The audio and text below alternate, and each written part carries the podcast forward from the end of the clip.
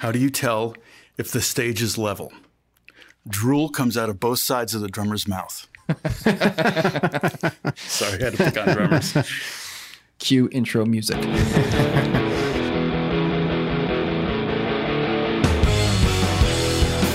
Musician Mindset is a conversation series that extracts the performance and preparation thought process from world class musicians, leaving you with wisdom and exercises to level up your musical journey.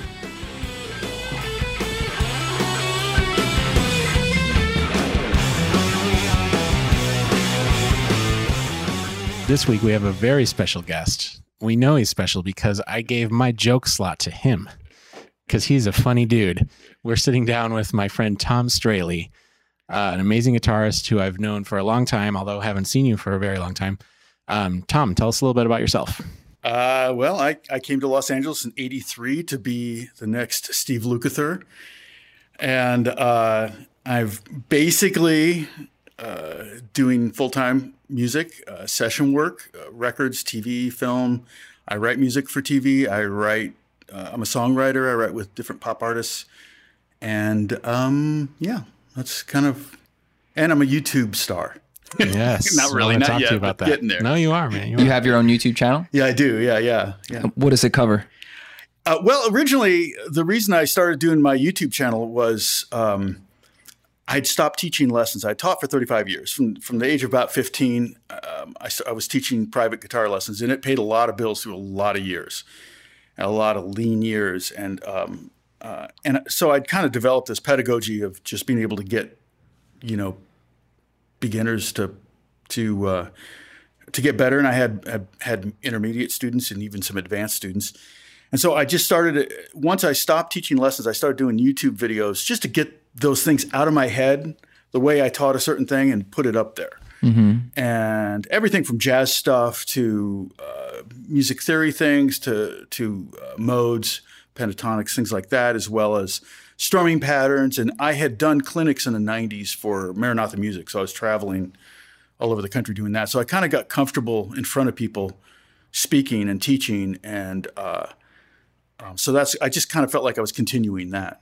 But it was just me and a camera. A really bad. My early videos are awful. I'm using the iMac video and audio, and, and even my recent ones. It's like I'm finally starting to learn how to film.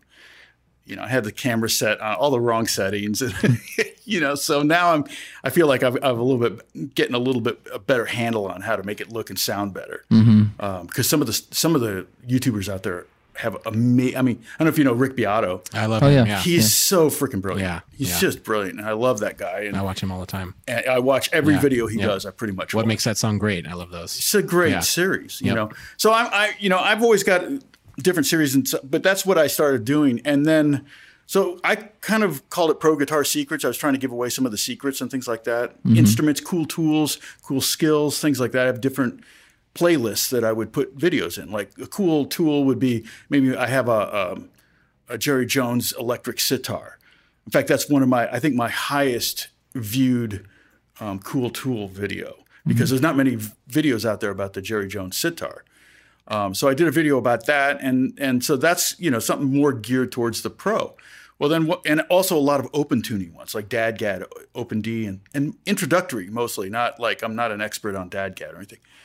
And then um, I had one of my uh, subscribers say, "Hey, would you do a, lesson, a, a video for older beginners?" And so I kind of thought about it, and I had okay, I came up with seven tips for older beginners, and put that out. And my channel went from eight thousand subscribers last February to today. I have forty nine thousand subscribers. Yeah, there you go. So uh, All right, man. and I was telling Dave, I used to joke with my wife, you know, when I was making three dollars a month, four dollars a month, six dollars a month, you know, the I liked the, the, the you know the the geometric increase in revenue was got up to 20, 25. And I joked with her, I said, Hey, it gets to hundred, it'll pay for my Starbucks every month. and, and it passed that, you know, last year. Uh, and so it's it's just another source of of revenue and it's it's kind of shocking to me which videos do well. And I I have this series that I started. Um, it's another playlist that I created, uh, the business of making music, and I give away all the secrets, the stuff I wish I knew at 25 that I didn't learn until I was 45.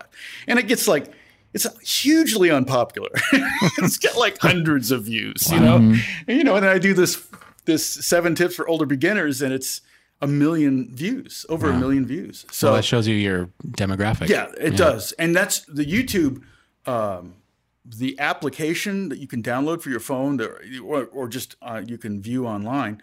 Uh, you know, on a browser, uh, the analytics are unbelievably helpful. I mean, they tell you where your viewer. Fifty percent of my viewers are from the U.S. And that sounds like a lot, but I think it's really cool that 50% of my viewers are not from the US. Right. Right. Um, and then, uh, you know, I've always been at around eight, nine, 10% women. It's usually guys. YouTube is a very much a, a kind of a, a male milieu, you know, and, and particularly guitar. Sure. But it's, you know, when I dress nicer and I get my hair cut, you know, I, it gets up to 12, 13%. I'm like, Ladies. oh, okay, yeah, ladies like and my, and my age demographic is totally, you know, my age. Right. It's guys my age that can relate to it. Younger guys always comment. They say, "Dude, shut up! You talk too much." and then I just let because I approve all. You know, I have to, all my comments are set for approval, so they have to pass by me. And so I go ahead and approve them all, uh, unless it's really nasty.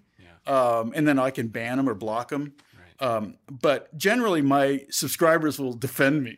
Right. they Right. go, "Tom, don't change a thing. We like the, you the way that you are." You know. I learned early on not to uh, reply or engage with the trolls, and like on my YouTube channel specifically, I did a Bonham video, and a guy told me to kill myself in the comments, and I just, I, I had already stopped replying to those kind of comments, but I didn't delete it. I just left it there because I'm like, that's Yeah. a reflection on him. I, you know, I actually do reply to some. I do. Uh, I just like somebody says I talk too much. I said, you know, thanks, thanks for your comment. I'll say, um, uh, basically, you know, YouTube is great. There's so many great teachers out there. I'm sure you'll find one that really you resonate with. And So then they usually, positive. they, Yeah. you, yeah, 100. percent I keep Yeah. 100 percent of my interaction online Yeah. positive. yeah, Facebook, uh, just personally yeah, and professionally. YouTube, you know, um, uh, Instagram, all of it is. I keep it all positive. I don't ever go negative on anybody. I don't. Mm-hmm. So, um, and almost always the person will comment back, "Oh, dude, no, I really did like your video, though. It was really right. Because then they feel bad because you're being nice. then they feel bad. Yeah. uh, the best one I ever got was uh, I, I had longer hair and it was my older video, and I'm playing, you know, I'm doing some jazz thing or something. I forget what it was. It was somebody commented there said, I didn't know Kathy Bates played guitar. and I, I approved it and just wrote best comment ever, you know, with a period after every word. Because it was like, it made me laugh out loud. I mean, it was like, I've got pretty thick skin. So, That's funny. uh, and you got to have, if you're going to be Yeah. on, on, you know, have a presence online. Yeah. And I'm not like one of those amazing shredder guys I you know that you see all over Instagram that can do Right. amazing fingers. It's like, you know, I'm kind of a working man's guitar player. I do. Uh, it's rare that I need that talent or that Right. skill Or anybody. for anybody Yeah. that's paying me. Yeah. It's purely for my own enjoyment. And if I had all the time in the world, there'd be two things I would just be practicing, and that would be gypsy jazz and flamenco guitar, because those those are the two most frustrating styles that I just love to play and love to hear. What's frustrating to you about them? Well, for one thing, I studied classical guitar. So classical guitar is this is very uh, it, it's it's internal muscles. It's it's the inside of your hand, palm of your hand. Okay, you're grabbing, you know, and, and I could do that. And I, I got this, that's what was my major was in college, and I played at a lot of weddings and I played a lot of coffee shops and things like that. I wrote a lot of music, and um, and then I started studying flamenco, and it's all external. You know, the rasgueados are all, and it's like you, I play for three minutes and my hand's on fire. It's just like, oh my gosh, mm. I got to take ibuprofen before I practice. It's just that mm. bad. But it's and it's all groupings of five. You know, do, you know, like one of the rasgueados is even fives. It's like one, mm. two, three, four, five, one, two, three, four, five, one. You know, and and once when I finally started to get some of those things, it was like when you made those big advances when you're 13 years old, and you go, I couldn't do this last week. And it was that kind of thing. When you're in your 40s and 50s, you're kind of like, those victories are few and far between. Um, and it's really fun to learn something new. And the same thing with Gypsy Jazz. It's I try to do a lot of two finger fingering because that's what Django did. And a lot, if you were trying to play his stuff, you know, you, you almost have to just use two fingers because it's if you use four fingers, they get in the way of each other for his specific lines. Uh, and I have a book of transcriptions that has it fingered both ways. Oh wow. Yeah, with two fingers and for four fingers.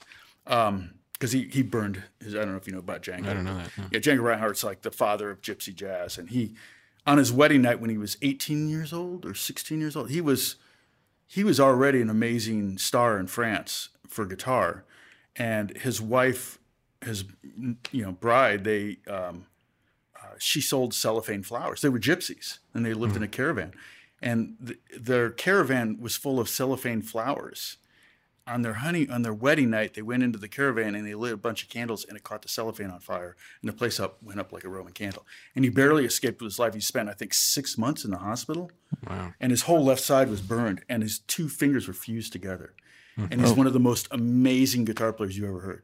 He's so insane, and to sit there and listen to him just go. And it, you know, anybody who says, "Oh, you know, I don't have, I can't, I don't think I could ever get this down," or I, you know, my fingers are too short, or my fingers are too fat, or whatever, I said, check out Django. Um, you know, I even did a video. It's one of my newer videos, and it's climbed, and it was, uh, um, I think it was tips for people with smaller hands. And it's not fair because I even say it in the video. It's not fair. I got big hands. Uh, but I, I give all sorts of tips for people with smaller hands, you know, and I, I, I list Andy Summers has small hands. Angus Young had small hands, or has small hands. Uh, there are a bunch of guitar players that have small, you know, what you would consider small hands, and they don't have any problem playing. Right. So They I figure really, out a way to make it work. yeah, and I really try to make my channel, my YouTube channel in particular, uh, kind of an encouraging vehicle. Try to encourage people. So Yeah. mostly encourage them to watch me. There you go. but the, you know, there's there's many ways you can monetize. Um, you can put ads in the middle now. If you got like a 20 minute video, if you want to put a break, I don't do that. I just do the skippable ones. And I do not put the banner ads. I would make more money if I had the banner ads, but my hands are right there. Oh, and I want guys having to hit the little X, you know, to close that banner ad while they're watching my hands. Mm-hmm. So I definitely don't monetize as much as I could. Uh, That's a good tip for someone starting though that you could frame your video in such a way that I was you just allow some thinking that. space at the bottom. I could. I was just could. thinking that. Yeah, Yep. yeah, I could That's totally good. do that. That's a good insight. Yeah, yeah. And so, um, and I, that's kind of one of the things I'm learning to do now too, is to zoom in on my hands. I try to do as little editing as possible, like what you're hoping not to have to do with this podcast. It's So like we if- won't. We won't do it. Yeah. even if I say, yeah. Go ahead. It'll, it'll Yeah. be right there. I'm just kidding. But uh, you were saying your most viewed video is uh, is it seven tips seven tips for older beginners. beginners? Yeah. Um, what what do you actually talk about? Because we were talking about that before we started Right. recording, and I think that's applicable to Oh. even beginners and Well, to, of to any anybody. instrument or any sport really, but one of one of the big thing, you know, one of the first tips was um, uh, practice seven or five minutes a day. Um, or at least psychologically plan on five minutes a day. If you say, okay, I got to practice an hour every day, you're never going to practice. It's like going to the gym. You know, if I have to go, if I if I say, oh, I'm going to go to the gym, you know, for an hour, it's you know, half hour to get ready and go, get there, hour workout, half hour getting home, take a shower, whatever. You know, it's a two hour time. You know, you, if you're busy, you, you got kids, you've got a life, you're just not going to be able to do it. I mean, there are people that can, and I hats off to them. Um, but with with the guitar, if you're thinking you got to do an hour every day, um, you're probably not going to pick it up, especially if it's you're a beginner and it's not a lot of fun. So I just say, hey, pick it up for five minutes every day, and then let that turn into 10, 15, or 20. Mm-hmm. Um, and then one of the other videos is, is like keep guitars out, like hang hang one in your office, have a guitar in your office, have a guitar, um, you know, ready to go, so that so that you pick it up. And I, I was telling Dave earlier that you know I get grief for that one because like I said, we'll say, well, you know, in my in my hometown, you know, the climate's so dry, a guitar would just totally fall Here, apart. here we go with that. Yeah, it's just like, come on, Excuses, man. Yeah, yeah, excuses. exactly. it, it's like you know uh, yeah i kind of my my my argument there is is look i mean i know it's it's a little unfair for me to say well you can just buy another guitar if it, i've I, i've been playing for, for almost 50 years i've never had a guitar dry out Yeah. or collapse or anything and i i brought my main classical guitar had a two huge cracks on the top totally dried out and i bought it in the 80s and i'm still using it every day you know so it's not yeah, I, I, I've not, I mean, I've, I've seen it happen, but it's not not a big issue for. You'll get comments on this because of that statement, but um, you can always, you know, it's just. I mean, which is better, being a good guitar player or having a, a guitar in great shape in your closet? Exactly. Exactly. I mean, that's your choice. yeah, man. Yep. and that's so true of everything. Yeah. But yeah, I'm trying to think of some of the other suggestions I made, but um, yeah, it's it's it's definitely was just one of those videos I had no idea it was going to take off like that.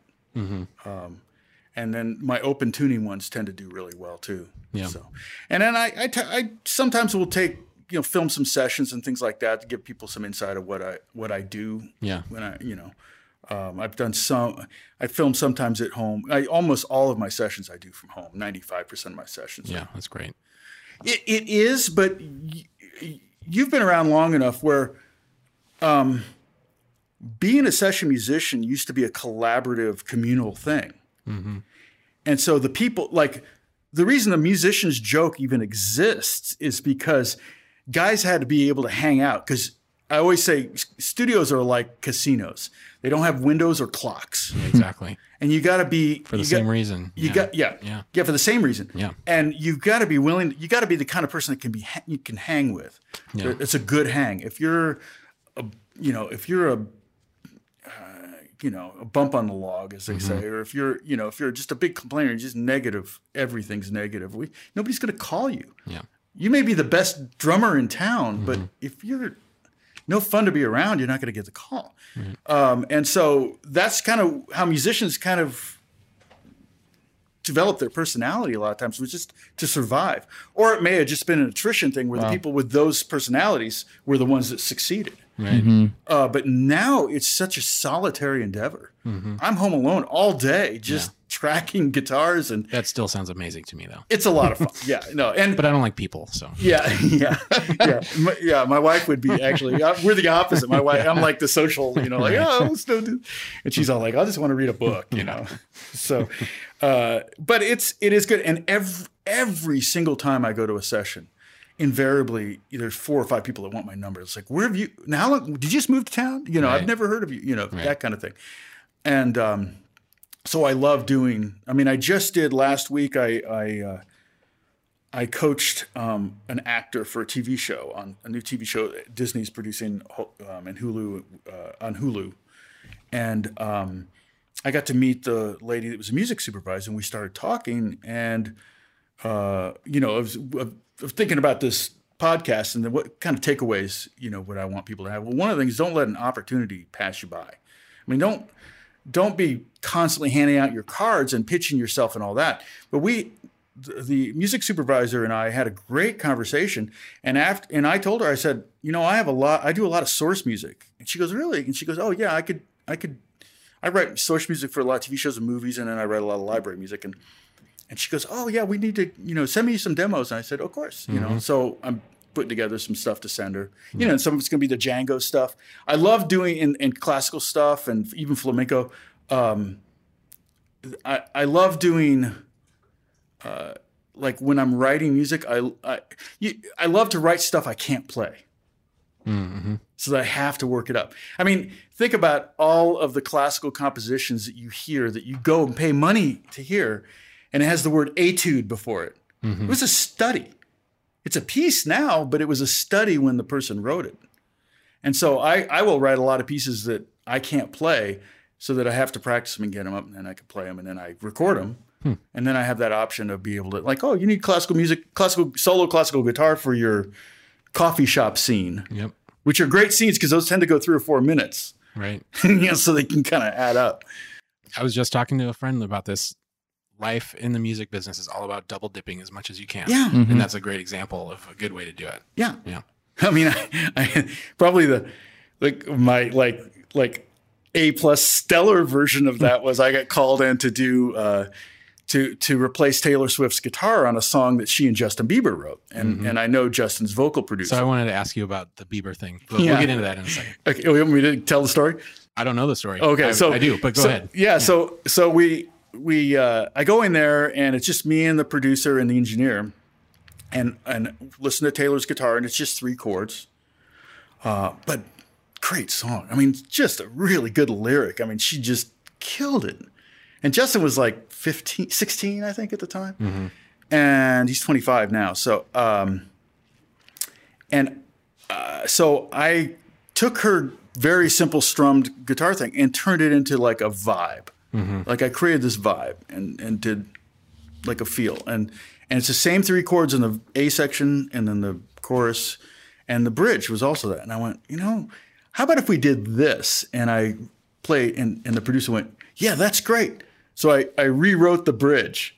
So, mm-hmm. you know, I was trying to be helpful, but what happened was I ended up getting a writer credit for two of the biggest go. stars in the world, right? There we go. so so my friend the producer calls me back calls me the next morning. And he says hey tom what are you doing today? And i said whatever you tell me you're that i'm doing I'm- that's what i'm doing. And he says well can you come in again? I said sure. He goes um, he he said uh, he said i uh, uh, th- they loved your bridge but they want it back the way it was. Yeah. Wonder why. dang it. Dang it. You know and it wasn't for because they wanted to make all the money. It wasn't anything like that but they they were sincerely liked what i did and um and another one of those opportunities arose later so that i got a bridge credit on some other song um, but um i go in i replace my guitar and then he also said bring your electric rig because i want to put some electric on here and i want you to put a like an eight bar guitar solo and i said okay this isn't like beat it. This is not 1983. I mean, you know, nobody puts guitar solos on pop songs anymore. And he goes, okay, now it's 16 bars. Oh no. I'm like, dang it. so I, I, I show up with my rig and I'm, I'm, uh, uh, I'm playing some like, you know, clean stuff on top of the guitars, acoustics that I laid down. We, I double tracked the acoustics and I added high strung. Do you know what high strung is? Uh, high strung guitar, like with like higher strings. than Yeah, you. yeah. So the bottom four strings are up an octave. You Hmm. put skinnier Oh, strings cool. on. So it's kind of like the high set from a 12 string set. And it sounds really cool. I'll, a lot of times when I'm doing like country or pop or whatever, I'll double the acoustics and go left and right. Mm-hmm. And then I'll put a high strung in the middle and just barely sneak it in there. So it just brightens up everything. Oh, cool. And it just has this really nice effect. So if I double what I played, it's just a kind of a cool trick.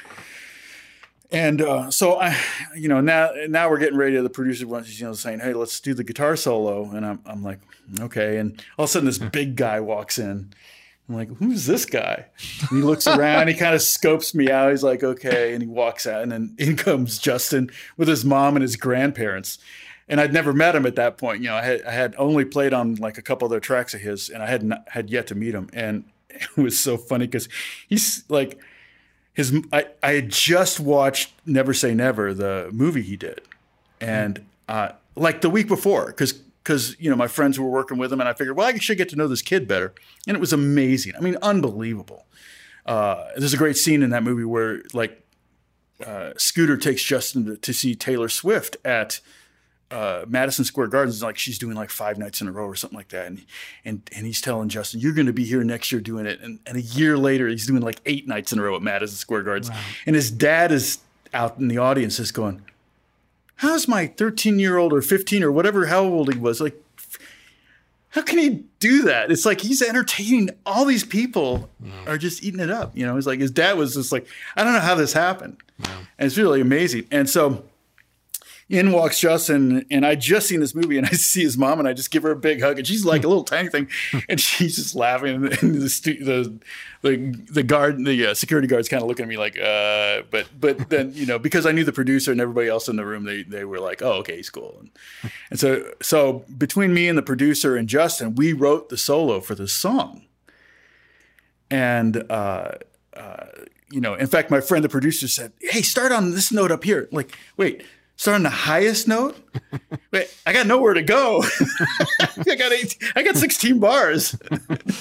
The like, whole "No, no, solo just goes down and gets quieter. yeah, I'm like I got three. I got three tools. I can get higher, louder, and faster. And you, I'm just giving up Down two to two. Yeah. so we did this thing, and you know, so I do the solo, and then you know my producer friend would sing a line, and then I would play it, and then Justin would go, "How about this?" and I would play that, and we pieced together a solo, you know, and it, it actually was it was actually pretty cool. It started on that really high What, beat, uh, you know. what song was that? never came out. Ah, man. Yeah, yeah. Uh, it- So you, know, ended up working with him through your producer friend Yeah. and through doing the Taylor Swift session that he was part of. yeah. He well, he and Taylor Swift wrote a song together. Okay. Um, it, it came out of um, that when they brought back that TV show Punk'd, and Justin was the first like punker and he punked Taylor and um, and the premise was, hey, come out to my house in Malibu and we'll write a song. And that was how he got her out there. And then they punked her with this thing where they were shooting. You can look it up on YouTube, but they were shooting like bottle rockets off into the off into the ocean. And they're hitting this button on this pad, and every time they hit it, a bottle rocket takes off. and Taylor shows up, and, and she, Justin's like, "Hey, hit a button," and she goes, "No, no, I don't want to." And he goes, "No, no, look, watch." He hits a button, and a rocket goes. And she goes, "Okay." So she hits a button, and a rocket really goes and it hits this boat where there's a wedding and it catches on fire and like the bride and groom jump off and the, the pastor are all swimming ashore and Taylor's just crying. She thinks And that was all part of the setup. it's all part of the setup. And so they, and then just just to finish the day off, had nothing to do with the show. They went ahead and wrote a song, and that was a song they wrote. Oh, and that's why I came in the next day. They were in Malibu, but I came in the next day to Henson. We were in Henson, Mm-hmm. in Hollywood, and uh, and that's when it, we met, did the tracks, and So when they asked for that guitar solo, did you think that you were being punked? yeah, yeah, totally. I was looking for cameras. You're like something's gonna blow up when I do this, yeah, right? yeah. It was totally like that. And uh, and so what was funny is I, I I thought I that that day I burned a bridge. You know, I was like Justin was sitting on the console. You know, just like the, you know this two million dollar console he's sitting on, and uh, and his mom's sitting right next to him. And I say, you know, Justin's like he's he's one of those kids that I had students like this that could learn anything just by watching somebody. Mm-hmm. You know, like you never skateboarded before. You throw a skateboard down you know, whatever. He's one of those kids. It's ping pong. You just like watch us play ping pong. All of a sudden, he's like killing everybody. Wow. You know, and drums. He can play drums and piano. I've seen some bit. videos of him playing drums. Yeah. Yeah, he did a drum off with Yep. uh, uh, Questlove. Yeah, exactly. That's yeah, what I saw. That was pretty He's awesome. good, man. Yeah, he's yeah, good. it's like pretty good kid. Yeah. So uh, you know, he plays guitar a little bit. He's lefty, and uh, so he's staring at my hands, and I'm joking with him. You know, I'm like, I mean, he doesn't know I'm joking because I'm like. I'm like older than dirt in this room. You know, like there's no one as old as me in this room. Except, well, his grandparents are there, so I'm actually younger than his grandparents. you got that. and yeah, yeah. And so uh, I'm like, uh, dude, you're making me nervous. And he's like, and I, I'm, you know, staring at my hands, and I was joking, and his mom laughed. But Justin, God bless his little heart, he got up and sat behind me because he thought he was making me nervous, and That's I thought, funny. oh no, did I, you know, totally burn a bridge? But and I, for for a few sessions, I was, hey, call that guitar guy. Right. And, you know, yeah, you ended up doing a lot with him, right? I've done a lot, yeah. yeah. Are you still working with him? Yeah, or- still working with him, right? Yeah, yeah. As, as recently as this week. So, I mean, you know, from home, remotely doing Yeah. stuff. They send me some tracks or whatever they want guitars done on, or writing. I'm doing a lot of writing. Um, That's great. uh, so we'll see. Yeah. You know, I did five. I wrote five songs on a record that he and Cody Simpson did that never came out.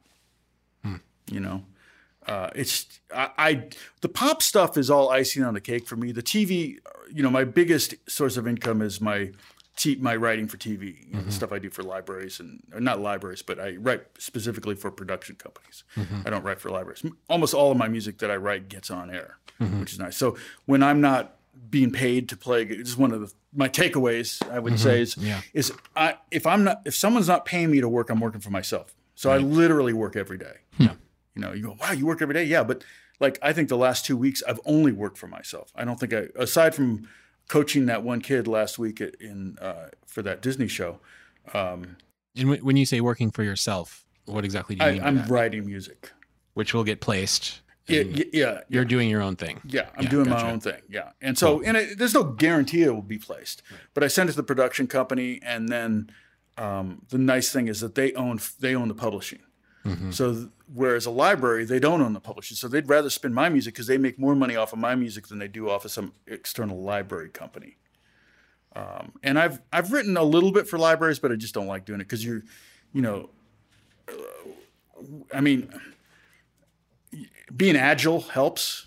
And I, I will have people call me for something they need today. You know a big library company really can't do that. There's too many moving parts. Um, and so uh, a good example is uh, another example of making you know looking for opportunities i had a friend um, that moved away for a while and came back a drummer engineer friend of mine and he uh, he started working as an engineer for NFL Network. And he, uh, uh, I said, hey, let's write some music for NFL Network. you know, rock tunes. They love that stuff. He goes, okay. So we got in the habit. He lived in Simi Valley. I would drive out there, and uh, he had a drum kit, and he was a really good engineer. And we would write rock tunes, and I'd I'd write the tunes, play bass, guitar, keys, and then he would um, play drums and mix, make it sound like a freaking record. Unbelievable. And we just started, you know, we just started knocking off bands, not like literal knockoffs, but like let's do something in the spirit of U2. Let's do something in the spirit of Yeah. Chili Peppers. Let's Definitely. do something in the close enough to be legal. yeah, I, Yeah. I, I Right. don't do sound alikes. I yeah. refuse. Yeah.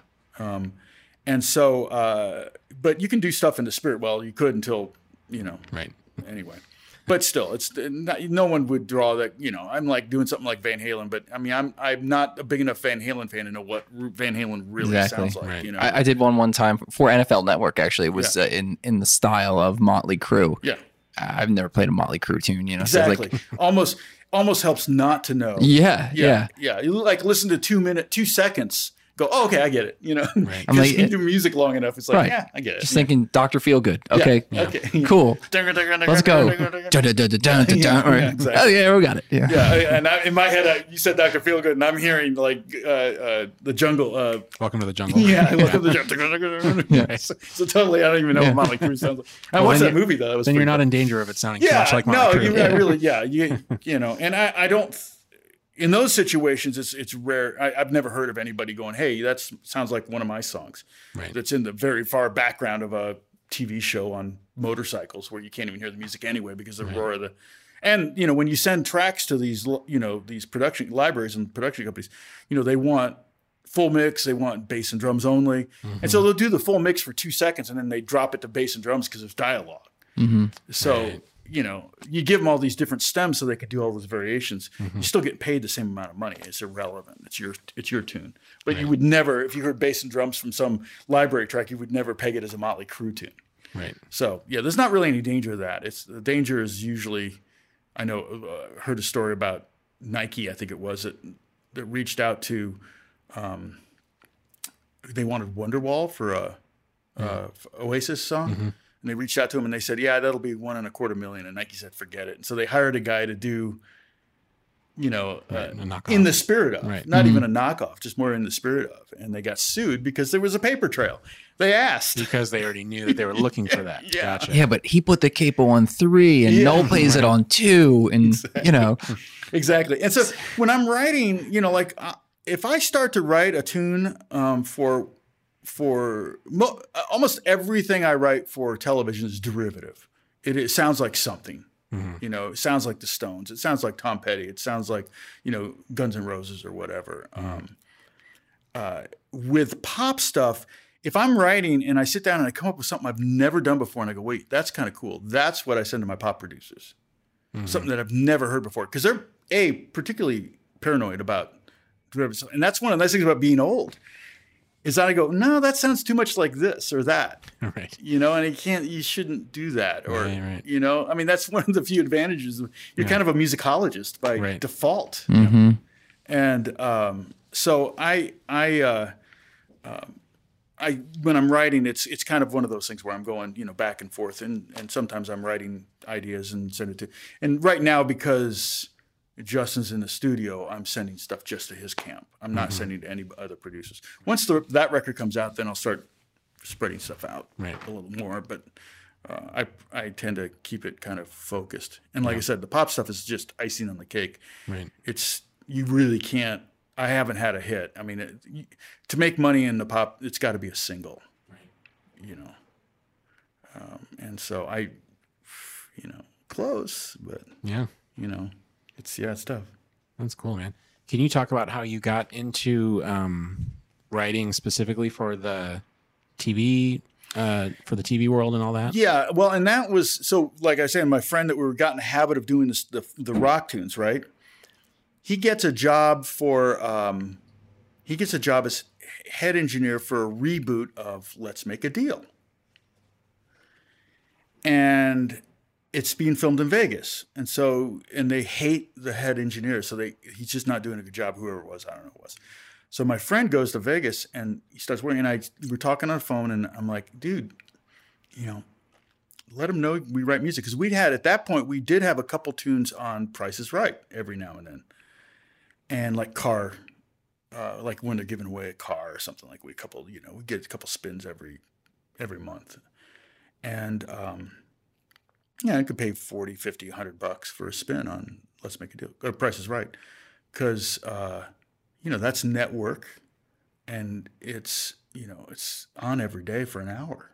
So there's lots of opportunities in Mm-hmm. game shows.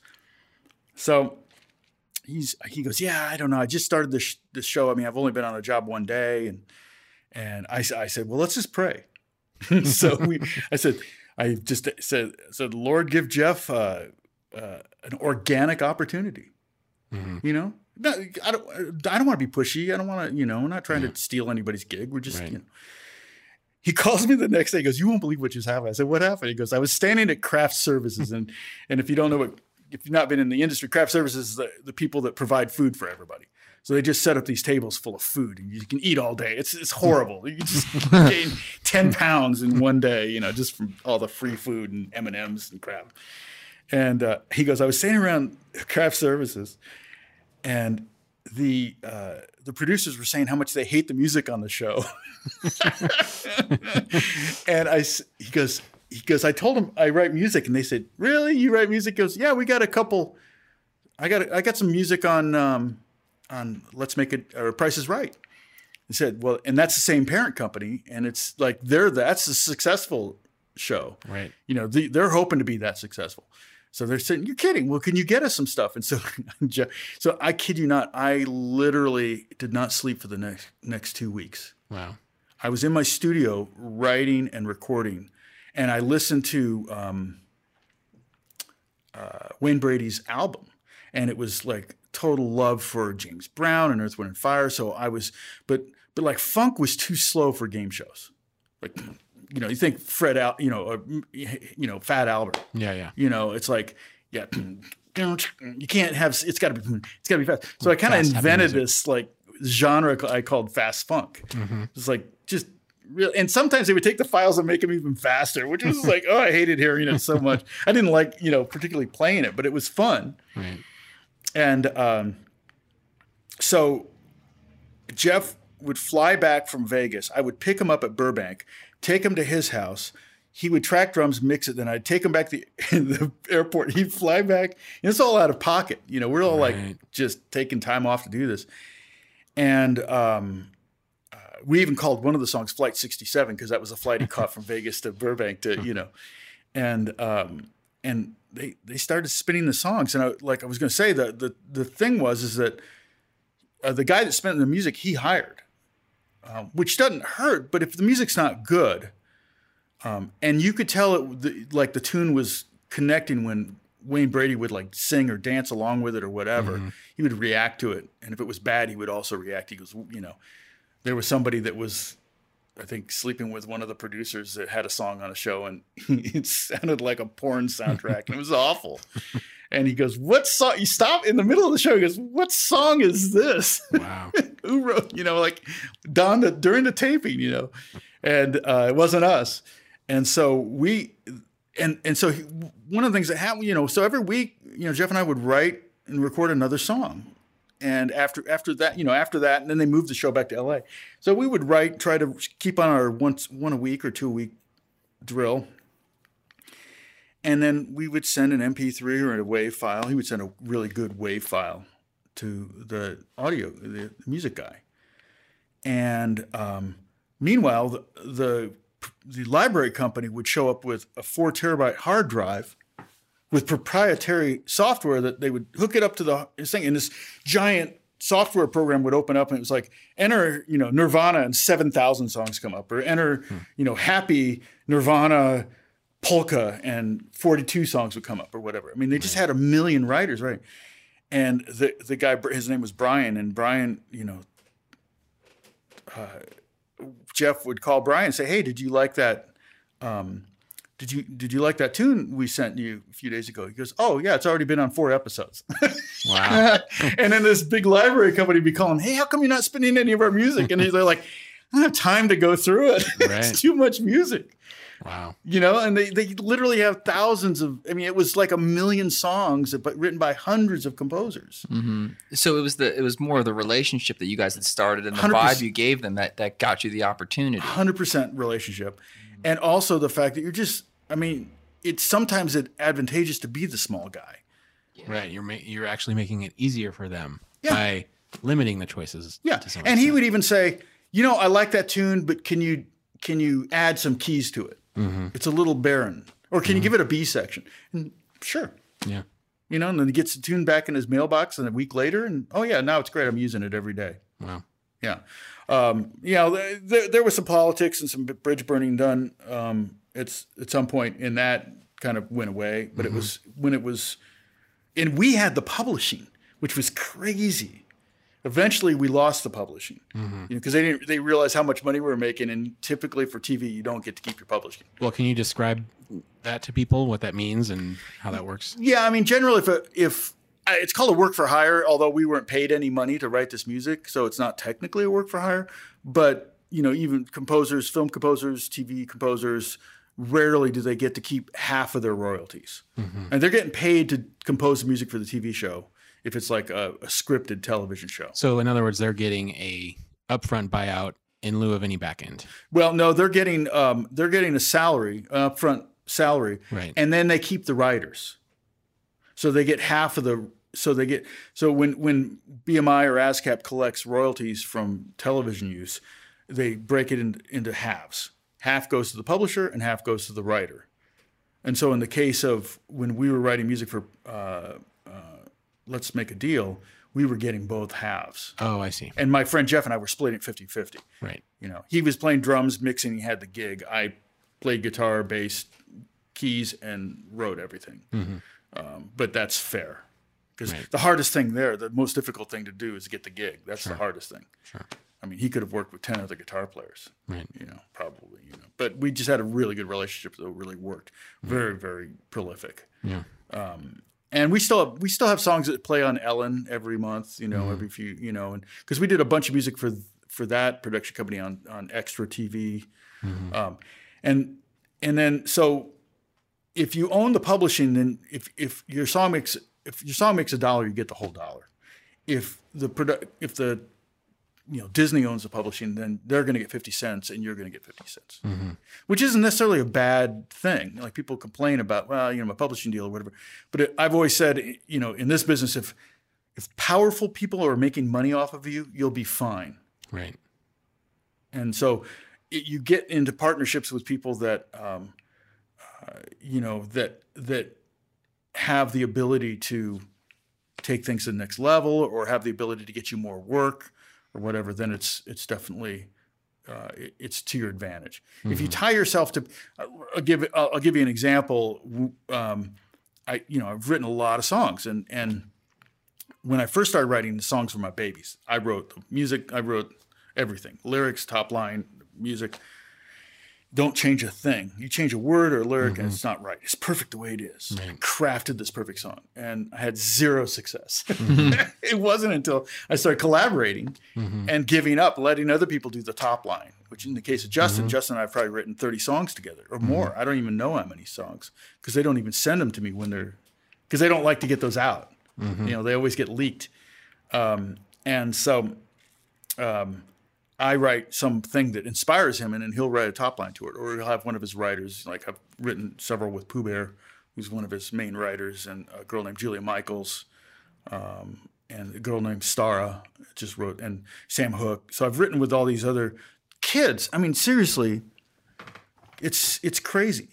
And yeah, they don't seem to care. I don't understand. I told them, I said, look, we win a Grammy. I'm staying home because if you get seen with me, you lose all your street cred.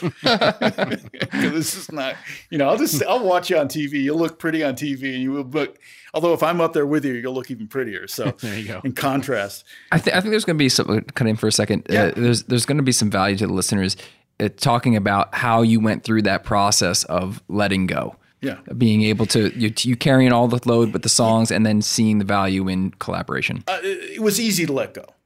It was really, really easy to let go when you're making zero money one way and you start to make money the other way. I mean, I'm sorry, but that's a motivation for me. Um, I've had Amway pitches you know, I've had people come to my house to do an Amway pitch or Scientology. Well, not Scientology, but Amway was one. I forget was another one.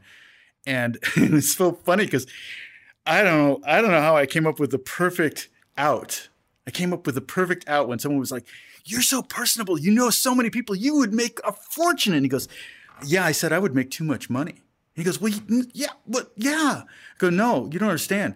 If I made, if I was making money over there doing that, that's what I would do, and I'd give up this thing that I love because."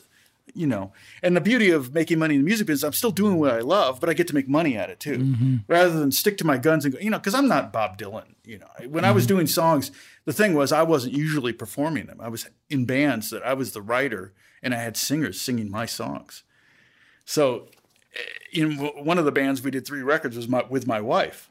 You know, and so, it, but to no no success at all, and so eh, the so giving it up wasn't that difficult or, or you know letting go wasn't that difficult. Now for instrumental stuff like when i'm writing for tv and film that's all that's all me. So i do get my creative chops out that way. Uh, but as far as songwriting goes uh, that is for me f- it's far more likely that i'm i'm suc uh, going to be successful if i collaborate with people. And i also you know when i i i will do you know oftentimes get coffee with a young person that wants advice on the business, and I tell them to collaborate with ten, you know, as many people as you can. Because I say, look, look, you collaborate with ten people, you write ten songs with ten different people, okay, and then you this. So Dave and I wrote a song, right, and then you and I wrote a song. It's, you, know, you and I write a song together, and then you write ten songs with ten people, and the song that you wrote over here with Harrison mm-hmm. is a number one hit. Mm-hmm. And the publisher comes to you and says, What other songs do you have? Well, I have these 10 songs. Right. Well, they listen to 10 of them and they go, Oh, this one over here is dope. So now all of a sudden, because of your connection, one of my songs that we wrote together is now mm-hmm. being pulled onto a project. It's all about expanding your network. Yeah. Yep. Yeah. And now and now I've got a, a you know publishing company coming to me and saying, Hey, what what other work do you have? Mm-hmm. And I can say, Well, I got all these t- 10 songs and oh, this one with Jason is great. Let's mm-hmm. put that one on a record. Right. You know, and that's just, and so, um, I mean, there there are teams. I mean, I'll, I'll work with a lot of the same people, but uh, that you know, I just tell people, look, you, you you find that once you get that work, that one that works, that team that works, you're probably right. You'll probably do a lot of collaborations, and you know, it, it takes a lot of people. Something they always joke about. How, why does it take twelve people to write a pop song? It's just because everybody's you know contributing. You got the producers, you got a guy doing beats. It's you know a pop song. That's why I love pop a lot. Is because like I always use this as an example. If I'm going to do a country record, I know I'm going to need acoustic guitar, electric guitar, bass drums, pedal steel maybe, or lap steel, maybe fiddle, you know, harmonica, whatever. If I'm going to do a blues record, I'm going to need a guitar. You know, uh, if I'm going to do, you know, any, I, you can name any type type of music, and you already you know what the or- orchestration is going to be. Mm-hmm. But a pop record, you have no idea what the pop records are going to sound like in 2020. That's it's a the re, the Grammy the song of the year a record of the year goes to the producer because they're the artist. Right. It's the They're producer. crafting the sound. They're crafting Yeah. a sound that didn't exist before. Right. Right. You know, um, Justin's last record, which was gosh, came out in 2015, um, which was not believe what was it? Uh, you probably you wouldn't know, but um, anyway, it, he he had recorded a bunch of songs. In fact, I think his best record is Journals, which was iTunes only, and I played on a couple tracks of that. And it was very, and that's kind of where he started collaborating with Pooh Bear, and it was he was going through a lot of stuff, and it was like some great lyrics and there's some great melodies, some great production, but none of the songs were hits. It was just kind of like an iTunes only thing. He was in the middle of touring, he was in Europe writing these songs, and Did he um, kind of turn into an Eeyore after that? Yeah, yeah. That was a Pooh Bear joke. Yeah. yeah. Well, you know, every every band has one of each, right? so Sorry. the uh, so the he started doing his whole record, and I'm I hear all these songs, and I'm like, wow, the- you know, these are great monster tracks, but I'm not hearing singles necessarily. And then he he does um, a song. He gets asked to record a song uh, with uh, Skrillex, and Skrillex they have a smash with the song, and he retools the whole album. And I, you know, the whole album is is totally different songs than that. Kind of like this is the sound we're going for, and Right. Base everything off of that one Yeah, song. yeah. so it's kind of it's uh, it's kind of that kind of thing where you just don't know where you are going to be in the process. Like I played on some stuff prior to that that didn't get on any records. I still got paid, but um, uh, it was you know it's disappointing to go. Oh man, none of the songs I played on came out on the record. Right. I did get one song on the record uh, that I wrote and played, uh, but it only came out on the Japan release. I'm like, why? It's a bonus track on the Japan only release. Like, okay. But yeah, it's it's it's a it's a weird business, but it's fun to be part of. And um, it, the, you know, the funny thing is, that, you know, for good three or four years, that was like kids were like, "You play with just no way," you know. And I, I would do lessons, like I would do lessons on how to literally play the song that I wrote, right? And I'd have like four thousand views, and some guy that's teaching completely wrong, but he's a kid, has like eight hundred thousand views, totally teaching it wrong. On your song. Yeah, my Yeah. song, you Oh, know, and and and like kids like what do you mean you wrote this song with Justin? Like the comments, like what what do you mean when you say that? You can't just say that. but that like that's that was like the cool, you know, that was like the coolest thing for like the for for years. Now the coolest thing that I do, and Steve Harrison knows this. I did all the guitars on Apex Legend. You play Apex Legend? I do not, but I know a number of people. yeah, yeah. So it's like that's like kids are like, wait, no, really? You play all the guitars on that? yeah, yeah. Is that a band or no, Apex Legend is a game. oh okay, okay. It's like uh If it's not a Dave Holland record, I- I'm right there with you, man. Yeah, I had right? no idea. no. I do have a gig coming up that I'm playing. I never played gigs either. oh well, that's uh, one of the things I want to ask you. What else you're up to, like live gigs wise? The only thing I play every weekend at my church, um, and so for that, that's fun because you know it's a it's one of those mega churches, so it's it's a, the lighting and it's got all that. And it's, it's like music. a production. Yeah, it's a production, Yeah. and, and it's and the players are great. Um, Walter Rodriguez is the drummer most weekends. Uh, Ronnie Minog's been playing a little bit. Yeah, good, Um, getting him back in the game. good. Yeah. Um, I'd is- have this you is- play, but this you're is Lake, right? huh? This is Lake still. No, no, this is Shepherd Church. Oh, Shepherd. Okay. yeah, cool. yeah, I've been there for about twenty years. we, we haven't kept up. Yeah, we haven't kept up. well, you're always working on Sunday. I, yeah, I can hire you, but yeah, I'd take it your wife be mad, you know.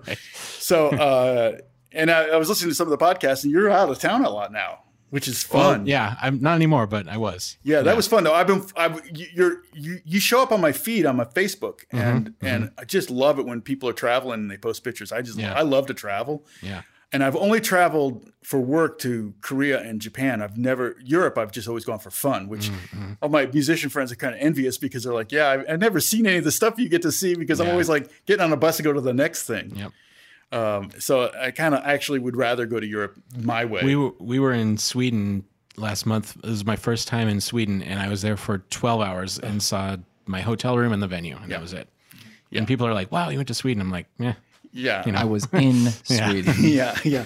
It's like landing in Dallas on the way to you know New Right, York or something. exactly. Yeah, I was like pretty much. Yeah, no, it's it's, I, and I've never been that guy, that touring musician. But I've got a gig coming up. I'm playing with this. I, I, have a friend, uh, CJ Vanston. Do you know CJ at all? Hmm. He's uh, he's Spinal Tap's music director. dude, Yeah, that's awesome." Yeah, and and CJ and I did a like one of those just pickup sessions five years ago, I think it was, and it was he, it was a producer that wanted this girl to to do a cover of a Jim Croce song on with an acoustic guitar and acoustic piano, and it was like it was an obscure co- song I'd never heard. Um, and so, you know, kind of do it. We're in the studio. I'm doing arrangement the, with this piano player I'd never worked with before, CJ and I. And we and you could relate to this. We're we're playing down this song. In, tracks are rolling. You know, we're rolling. Red lights on. We're playing all the way through the song, and we get to the end, and there's no click. We're just playing together, um, and we we retard.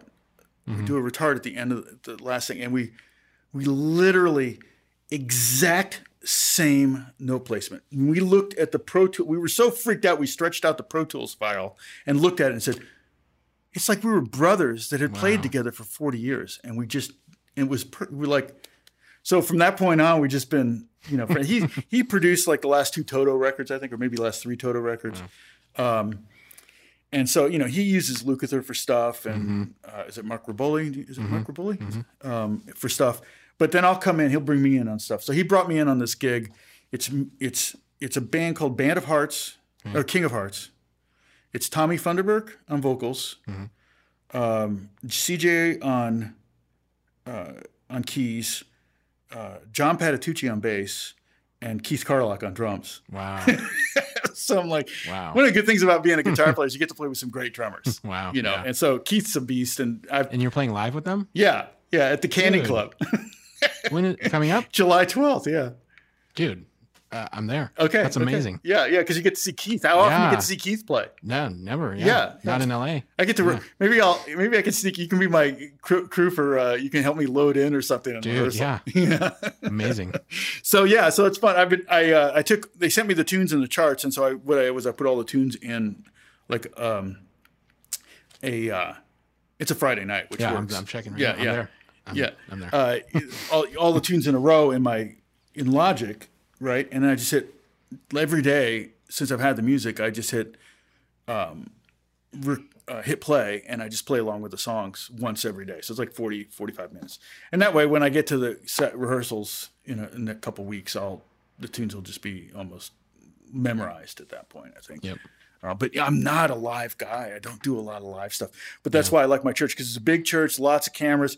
So I, I don't really deal with nerves too much. Right. It's- You know, you kind of get used to when you're in front of a lot of people. You you don't really have to you know deal with that so i can jump in on other gigs cj brings me in it's one of the funnest things i do every year and we go to louisville to do the muhammad ali humanitarian awards and they just treat us like royalty so it's just so much fun to go there and they pay us really well and they take us out for meals we don't we're not allowed to take our wallets out of our pocket but i love those gigs Yep. you know in fact i think cj just did like a, was on on paul allen's boat for three weeks because he was friends with paul allen so they just did like this tribute thing and traveled the world on paul allen's yacht Wow. Rough. pretty rough a cj's got a cool life Yeah, i mean that's a gig, man. i could tell cj's stories all, all for a two-hour podcast he's got some great ones Wow. Um, anyway so That's cool, man. I'm coming on the 12th. That's great. Okay, cool. That'd be gonna fun. awesome, That'd be fun. I'll have a familiar face out there because I'm not gonna Yeah, know man. anybody. I'm a, yeah. It's funny because, uh, and I and I I thought I was the only guitar player, but I found out today there's gonna be another guitar player. Where I was so relieved because there's so many guitars on the record. But the guitar player for the band was the founding member of the band, and he just had a stroke. Mm-hmm. So that's why they're bringing me in because he can't do it. So, uh, but Keith and Patitucci both played on the record. Have you played with. Patitucci before? I have, um, but just hymns Oh, right. with. Fernando right, right. Ortega. Gotcha. Yeah, that Fer- makes sense. Yeah, Fernando, uh, like uh, my friend Fernando Ortega is a great singer and piano player. Uh, does great arrangements of old hymns. He uh, he got hired to do uh, a church in Fullerton, and John it was me on acoustic guitar and mandolin, Fernando on piano and vocals, and then Patitucci on bass. Man, what an amazing player. Oh. Last time we were in New York, Aubrey and I went to see Patitucci play with Al Foster at Oh, uh. Smoke. You know, that- man. Yeah, does he live in New night. York? Mm-hmm. He does I now. thought so. Yeah, he does now. I mean, I'll I'll be curious if he remembers me. I know he, I know he'll remember the gig, Mm-hmm. but I don't, I don't know if he'll remember that I played with him. But yeah, but it was, Dude, it was cool. Yeah, it was, it'll be. I'm looking forward to. It. But Carlock, I'm really. I've gotten to play with some great drummers. I mean, you, Mm. you're one of my favorite drummers. Oh, thanks, man. No, it's it's it's true. And but I got to, I played with Sugarfoot, who, by the way, Mm-hmm. yeah. he of anyone, he's only a little bit better at doing John Bonham than you. but he does the foot thing, you mean? freaking Yeah. amazing John Bonham. Yeah. I, you know, he was Michael Jackson's drummer Yeah. forever and Yep. Madonna's Yep. in the 80s live and stuff. I've worked with Will, Will Ken- I toured Japan with Will Kennedy. Yeah. He's a he's great, drummer. Yeah. And he's left-handed. He plays plays open-handed. He plays lefty on a right-handed. Yeah, so he plays open-handed. Yep, yep. So he's his right hand's hitting the snare and his left hand's hitting it. That's weird to watch. Yep. But yeah, it's it's uh yeah, I've played with a lot of great drummers. Yeah, Been man. very very lucky. That's awesome. That's a good reason. That's a reason to be in LA. Exactly. You get to play with the best in the world. Yep. Yep. I agree. Totally. So after that long introduction, Let's. We're recording. We can start recording now, right? Right. this has been the easiest show that we've ever done. I told you I could talk forever. I get that Record. Go, all brother. the time. Shut up, Tom. I Go. like, it's YouTube. What am I supposed to stare at the camera? You guys didn't even notice. I went to Starbucks during this. and I came back. Yeah, I didn't notice. No, man, it's, it's been great. uh, so, like, just like, some questions for for uh, people listening. Uh, we like to we like to focus on people that are starting off in their career, Mm-hmm. uh, and hopefully listening to this show. Some tips that that uh, you, you would you would offer beginner. I, I heard a great tip the other day, and it was one that. Uh, do you know Mark Portmann? Keyboard Yeah. Player? Okay, Yeah, yeah. Mark. Uh, someone told him, I forget, I think it was, he went to University of Miami, I think. And when he, he graduated, he, they said, when you get to LA, offer to take musicians to the airport. Wow, Freaking brilliant suggestion. is. Yeah, I've never heard that. That's good. It's a brilliant, and he goes, because you've a you're doing someone a solid because that like even your best friend won't take you to the airport. Dude, oh, literally, God. my wife will not drive. Yeah, to mine neither. I'm not. Yeah. I'm not Yeah. joking. no, it's it's it's there's no way. Yeah. yeah, and so and it's only going to get worse because apparently they said for the next three years every day is going to be like Thanksgiving. Is Yeah. what they're saying because of the rebuilds they're doing. So it's just going to be insane. Um, and and you've got a captive audience. So he, Right. he- and I, I- I don't know the the players, but you you might know the names. But so the first one I think he does is this bass player who's established and he plays in the Rippingtons, right? Okay. Yeah. I don't know who that is. The guitar player is the leader of the Rippingtons, right? Right. Okay. I don't know that band very well. I don't But either. Mark's telling me the story over coffee. Like we're getting coffee, he's telling me the story. And and uh, he drops the guy off at the airport, and then the guy flies and does a fly date. You know, two days later he comes back, and Mark picks him up and takes him home. You're like, seriously, are you kidding me? You did that really? He goes, yeah. And and on the way back, he goes, so wait a minute, what do you play now? He goes, oh, I'm a keyboard player. And he goes, like, can you cover? Do you, do you know the Rippingtons music? And he goes, well, yeah, I know some of it. He goes, well, we're having an audition. Uh, we'd like you. Would you? We're auditioning keyboard players. I, I, I think you might. You know, why don't you? I give you a shot here. We learn, get the new record, learn it, learn a new record. Well, Mark not only learned and memorized the new record, he learned and memorized their entire catalog. Wow. So he shows up at the audition, and he play, they pick out a couple tunes from the new record, and he kills it. And then th- he was the last guy auditioning, and um, they they said, "Okay, thank you so much." And he goes, "Well, you know, are you guys going to rehearse?" He goes, "Yeah, we're going to do some old stuff." Well, which one? He goes, "Well, do you know this song?" And he goes, "Oh yeah." He starts playing it. it's like you got the gig. Yeah. You did it for years. So create the opportunity for yourself and then over prepare. Right. Over prepare is definitely key. Yep. Um, here's another example of that. Uh, Matt, uh, Gregg Bissonette. Um, he's telling me that he um, he really, really wanted to get the gig with David Lee Roth. Have you heard this story? I haven't. And so he um, he somehow finagles. It's a cattle call. It's a huge cattle call, but it's still by invite. Still call, and you have to get the invite. And he f- somehow had a friend that played golf with someone who played golf with David Lee Roth. So somehow he got an invite. So he's sitting there in this room full of drummers, and a guy comes out and he's shaking his head, and and and uh, Greg goes, "What's wrong?" He goes, "Oh man, they had some mixed meter stuff. It just, just I couldn't keep track." And so he gets his backpack and he pulls out a sharpie and puts it in his pocket so he can write on his drum snare head, make notes. Right? Jeez. Next guy comes out. He's shaking his head and he's like, "It's "What?" He goes, "Oh, they have a double kit and kick in there, and I'm just not a double kick player." So immediately he starts warming up his double kick feet. You know, Greg's getting his feet going, and uh, and so um, another guy walks out and and he goes, he goes, well, how did it go in there? He goes, yeah, they're looking for a heavy hitter. I'm a jazz guy. It wasn't going to work. And so he gets his five A's out. Is that right? I don't know sticks, but what's, No, no, but I know what you mean. yeah, the heaviest stick he has. You know, he gets a, and he sits down in the audition, and it's Steve Vai and David Lee Roth's not there. It's Steve Vai, and the bass player was Stu Hamm. Yeah. Was it Stu Hamm? Yeah. Um, and he takes out that stick and he just goes, hits his snare as hard as he can hit it, and literally Vai jumps out of his skin. It scared the crap out of Vai, and then Vai looks at him and kind of goes, "All right, kid, you're all right. Right. You have our attention. Yeah, you have our attention, and you got the gig." Yep. You know, it's like pay attention. Have your radar up and learn everything you can around Yeah, you. you know, today we'd be on our phone looking at Instagram pictures Yeah. and looking at guys playing that we wish were them instead of paying attention to what's going on around you. Right. You know, so I think those are two good tips for Oh, definitely. for for young young players. Um, and also, there's so many things you can monetize now, um, and uh, people Instagram stuff. I mean, that one uh, what the guitar player, uh, what's the kid? He does the kind of R&B stuff. He tours with uh, Tori Kelly.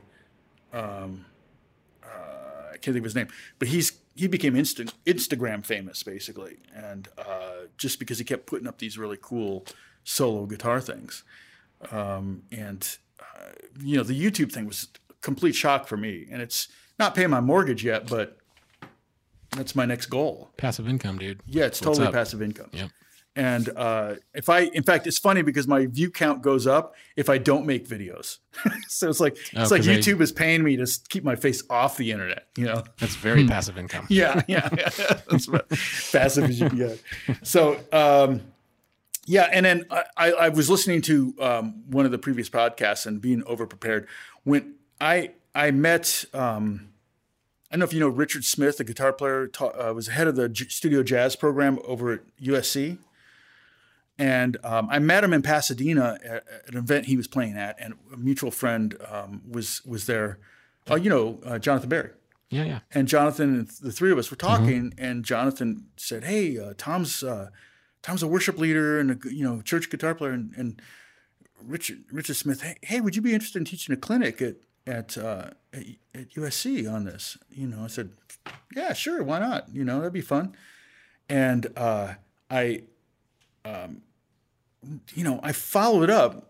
I emailed him literally. He gave me that card. I emailed him that night. I said I would seriously love to do this. It'd be a lot of fun. And uh, so he goes, okay, let me see what I can do. And like two days later, he calls or emails me and said, hey, I set up a meeting with the dean. Can you do this meeting with the dean of the School of Music? I said, oh shoot, are you kidding?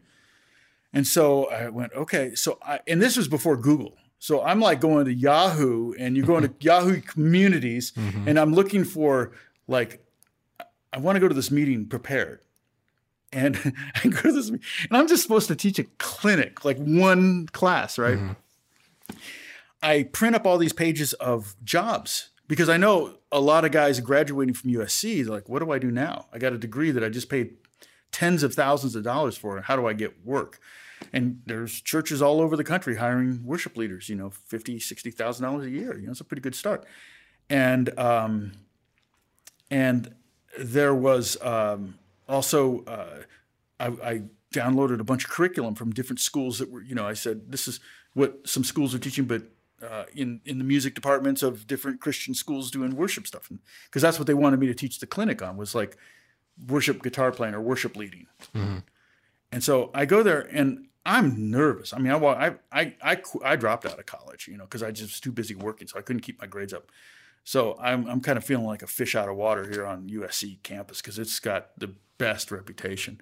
And I go to this meeting, and the dean was the coolest guy. He goes, "I just want to let you know that I started out my career as a rock guitar player, and the last 30 years I've been a, a choir director at churches, so I know exactly where you're coming from." You totally put me at ease Hmm, that's cool. and I started talking about what I envisioned my cl- clinic to be, or you know, maybe it was even a class. And, and and Richard's sitting there, and he goes, "Dean, I'm an atheist, but I want all my students to take Tom's class." And I said, "Class? I thought it was going to be a clinic." He goes, "No, no, I think it should be a class." And, and Dean goes.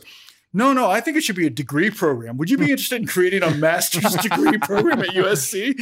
And I said, What?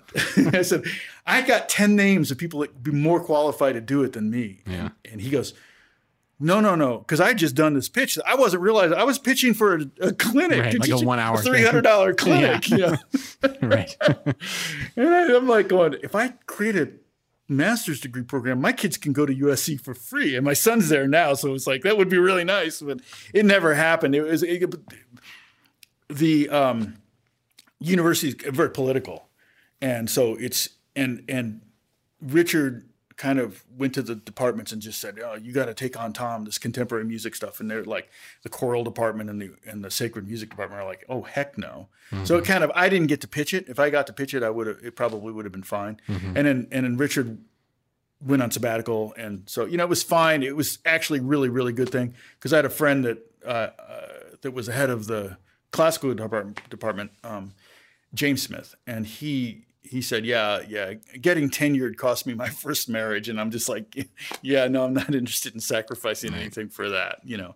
And I like doing, I like teaching, but I I I like- prefer to do, you mm-hmm. know. Mm-hmm. Mm-hmm. If that makes sense. I'm probably just insulted a bunch of people, but No, no. I think there's some of the, the the themes of the conversation just keep coming up, which is seizing an opportunity and treating that opportunity with everything, going full force at it, whether it, it pans out to be something or not.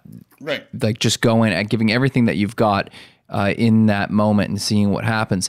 But what's super fascinating to me is all the stories that you've told. Uh, the ones that haven't gone the way that that you know we would have liked, you still maintain a positive attitude about it. Like, Oh, like yeah. the I think that's like the be- the biggest thing that I've, I've taken away from the conversation right here is uh, have you read the book Mindset? No. Okay, so it's like you are the the model for the growth mindset of of just like being positive and and approaching situations with like let's just see what happens and I you know like and I'm I got it I'm all in let's go for it Yeah, and learning and I- from that I try not to step on toes. I'm not trying to climb on other people's backs necessarily. Mm-hmm. So you know, when you, when I say you know look for opportunities, I don't mean like I, I you know, I, I hired the musicians in my church and and I subbed out myself one time with another guitar player who will be un, who will keep nameless, and I found out from everybody at church that he was trying to you know get session work with everybody that I was working with there. Right. You know, and I never I never called him again. You know, I wouldn't do that to any of my, any of my friends. Um, I've even turned down work when I found out that my friend, it was a friend of mine that was the guitar player. I'm like, yeah, just keep using him. You know. Right. Um, but you're right. There there are opportunities that are completely organic, and and if they don't pan out, they don't pan out. It's it's you know it, yeah the the the opportunities in the Bieber stuff. I mean, it's hard to have some of the big picture on that, but um, when a song doesn't come out and you're like, dang it, that would have been a game changer. And even the single stuff, you know, having songs um, uh, with Justin that that come out but they're not singles, and part of that's my fault. Um, it's interesting. I uh, I write like uh, I've got a song, uh, "Not for Nothing," that Nico and Vinz recorded that Pooh Bear and I wrote, and they had a huge hit on the previous record. Um, Am I Wrong was their big hit. They were from Norway. Am I Wrong? They had this really cool kind of clicky drum thing. And um, I did this really cool kind of funky soul guitar thing. And I, I love playing, like, I've got this $99 cheap Squier guitar that I love the sound of for funk and soul stuff. So I use it on these records because it just has this lo fi quality to it that's perfect. And um, I just get, you know, it just sounded so good. Well, the problem was, it's, they, I, I, I hear the track, they send me the track, and I'm like, you gonna put beats on it and a bass, key, synths, anything? Oh no, just the guitar sounds so good. We're just putting vocals. Yeah, but that's not radio. Look at this song. I get like 12 cents a quarter from it. It wasn't, you know, it was like, give me, come on, make it, make it sound like a hit. Oh no, we don't want to mess up your guitars. It's like, dang it, I got to do bad, worse guitars, you know. It's just like I, I'm my own worst enemy in that regard, but I can't help. That's how I work. I don't have a choice, you know. It's funny. I'll after we're off the air, I can play you some things that I did that you know. It's like, oh man, it sounds great, but it's not a hit Yeah. because I didn't make it into one. So how, how do you advise people to overcome adversity like and maintain positive attitude yeah, that's a. Uh, well, for me, you know, it's it's having God with me in the trenches doesn't hurt, and keeping that perspective, um, because literally my career didn't get going until my late 40s. I would say I've been here since I was 21. So when people say, "Hey, you know, you, you're so lucky you get to do it," I said, "Yeah, I want to do that. Do you, are you willing to wait 20 years for it to happen?" You know, and and most of that 20 years truth. was just a lot of it just paying, keeping your eyes open and asking stupid questions. almost to the point of people being annoyed with you asking so many questions. Like, how does this work? So how do you get a publishing deal? How do you get, you know, all that stuff, you know? And um, uh, it's especially stuff, you know, you have to ask before there was the internet where you could look some of this stuff up. But the problem with the internet is you can get 500 versions of what the truth is Right. you know, or the best way. Um, so I, for me, it was, I, I, I don't, I probably, I would say the thing is I never saw any of it as adversity. I just saw it la- as lack of opportunity. You know, it just wasn't, the doors weren't opening for me. I never went on tour with anybody. I didn't know that there was a, an agency that actually you know, put tours together. And people, if you knew an MD, you could get on tour. I'm so glad I didn't go on tour because I love being at home with my wife and kids. I really love that. And so I, we homeschooled. And I, I never missed a minute of my kids' lives. You know, my oldest is a great guitar player and record producer, and and uh, my second oldest, Jack, is uh, an engineer. It, it, it does Mars stuff at JPL, getting his master's at USC. It's crazy. So you know, it's it's fun to have been part of that and not you know feel like you missed out too much. Mm-hmm. And I know so many musicians that are on the road so much that they just don't know that you know their their wives or their kids or they don't have wives anymore because they just you know. Yeah. So, it, you know what you might call adversity, and I would call more like for me it was lack of opportunity. I didn't really have I. I don't feel like I had a headwind. I just didn't have any wind. Um, and some, you know, we know players that had tail, uh, tailwinds. I mean, uh, uh, Ron, uh, Dan, uh, Dann Huff, he came to LA, I think, two weeks after me. And I came to LA, I didn't know anybody. I'm like, okay, here, I want to be the next Steve Lukather. I want to play on Michael Jackson records. And, but how do you do that? I didn't know anybody. You know, I started playing with some friend, you know, people I met and doing some guitar lessons. That was it. Dann Huff shows up six weeks after he gets here. He's got a gig with Dave, with David Bowie. I'm like, dang it. Yeah. I've got stories like that too. Trust me. yeah, yeah. So it's it's y- you know, and then he ends up moving. In fact, he had a, he's I li- I watched a video about him, and he would it was crazy. Like he made it seem like he lived in L.A., but he really didn't. He because his dad was Ronn Huff, who was a big, uh, I think, a ranger in Nashville. So he was grew up in the studios. So where I was nervous when that red light came on, Dann was like, "Big deal. There's a red light." Right. Um, and so, but he would literally, back when he could, he would freight fly his rig to LA for sessions. And then back, he had one of those big refrigerator rigs like Michael Thompson and all those guys. And uh, he would fly the, you know, fly it back and forth or something. He's like crazy just to make it seem like he lived in LA. He lost money on every session. Mm-hmm. But But he had the big picture in mind. that's right. Yep. Yep. There you go. So, um, and yeah, so, uh, and adversity, I think is a little easier to handle if you're if you're partnered with someone. I mean, I've got a great wife that has been insanely patient. We just bought our first house after 31 years of marriage. We lived in the same apartment for 31 years, Wow. Congratulations. and we just bought our first house. So it's and it'd probably be our only house. we never moving again. Are you still in Pasadena? No, we're in Granada Hills now. Oh, nice. Yeah, yeah. So we kind of we tried to buy in Pasadena. This doesn't need to be. We tried. We just kept getting outbid. It was just too many, too much competition. Yeah. Really, because we love Pasadena, but it's just too much competition. So uh, I'm really liking where we're living, and I've got a quiet space to do my work, and it's just, I'm, you know, it's it's really fun just having a place of my own. Because, uh, and that was the other thing. You know, I, we were managing the apartment building, That's right. Yeah. I remember that. and so I did that up until April. Wow. you know and uh it allowed that was one of those things that allowed me to stay in the business because we didn't have rent to pay. Wow. yeah. For 25 years we didn't pay rent. Living in old town pasadena. And then we and i did rent the apartment next door and turned that into my studio and then blew a door through. You've been there. And then put you so it, i ended up with a four bedroom apartment for like 800 not even 500 a month or something like that in, in old town pasadena Unbelievable. yeah, yeah, it's crazy. So you know, um, and the boys took that over. They're they're still there. and Cool. They're managing. Cool. And um, and but you know, I loving not having the distractions. Uh, loving not having neighbors around me. Not having to worry about making noise. I can do banjo any time of the day. Mm-hmm. you know, I didn't like to do banjo at night because that would annoy people. You're right where you belong. Yeah, Right. I mean, to be fair, banjo could annoy people at any time. of the day. There's Yeah. three instruments that are the most annoying, right? It's a banjo, bagpipes, and sitar, and it's because they all have drone notes. Ah, yeah. Banjo has the. You play banjo at all? I do not. Yeah, no. banjo has a the, the string on the high the, the in the thumb position is Mm-hmm. your is just a G string, just ning, ning, ning, ning, ning, just constantly nonstop.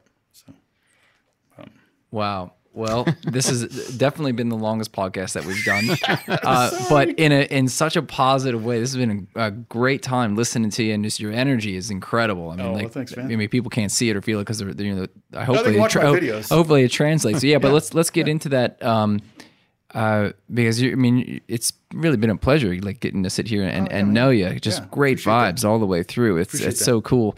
Uh, where can people find you? Like, tell us your YouTube channel or yeah, your it's just social handles. youtube.com slash T Strahle. So that's T S T R A H L E. Um, or you could just go to YouTube and enter Tom Strahle. But you know, if you do if you type in S T R A, it probably show up. Um, and yeah, I don't and I don't really do Instagram, anything on Instagram, Twitter, anything like that. I mean, I have Twitter and Instagram, but I, it's more just for uh, seeing what my friends are doing Got it. anything. You know, keeping up on people, my kids. Uh, Instagram's mostly kids and friends and stuff like that. and the people are listening, we got to get them to subscribe so that they can cover the mortgage. Right? We're going. We're yeah, going let's that way. let's get that monthly to the mortgage amount. Yeah, that would be amazing. Well, you're closing in on a milestone of fifty thousand, I, right? I am at 49,000 subscribers right now, and uh, I'm, pla- I'm planning on doing a giveaway. I got a couple uh, couple companies to give me some stuff. So I've got uh, a Voodoo Lab pedal to give away and like six sets of Elixir strings. So, um, so I'm probably gonna gonna do that. I got to figure out the best way to do the giveaway. That's that's one of the and that's something you I probably should do if it works if it has a lot of subscribers.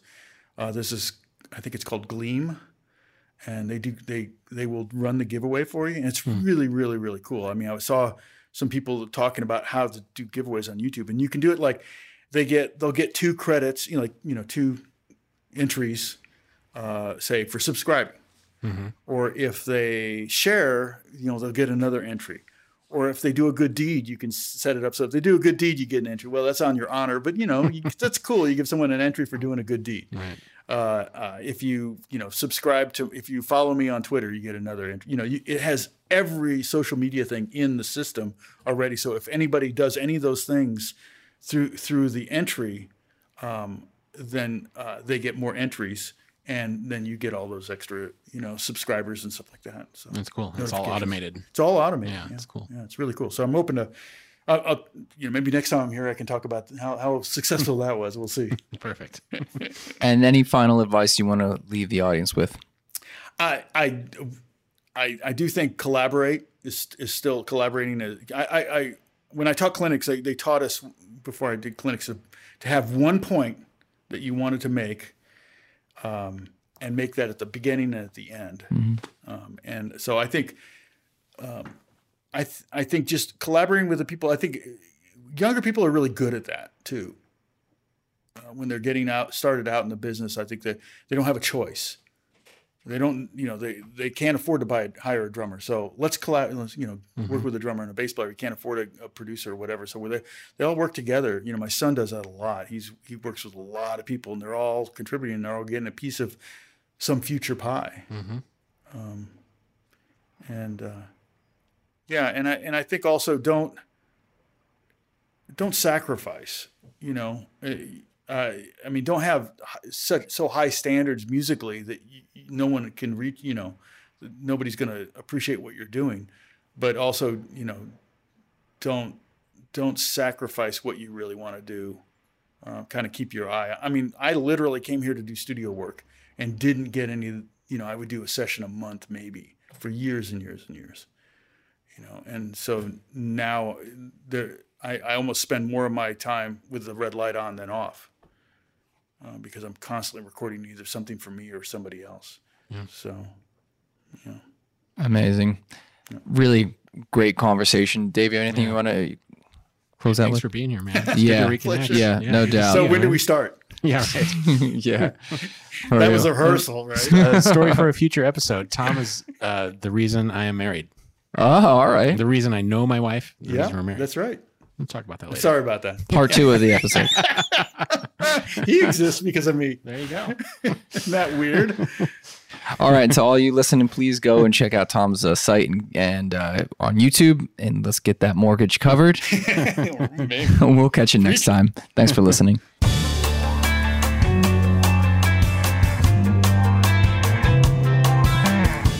Thanks for listening to Musician Mindset with Dave Johnstone and Jason Land. You can contact the show through Facebook and Instagram at Musician Mindset Podcast. If you like what you heard, please leave us a five star rating on iTunes.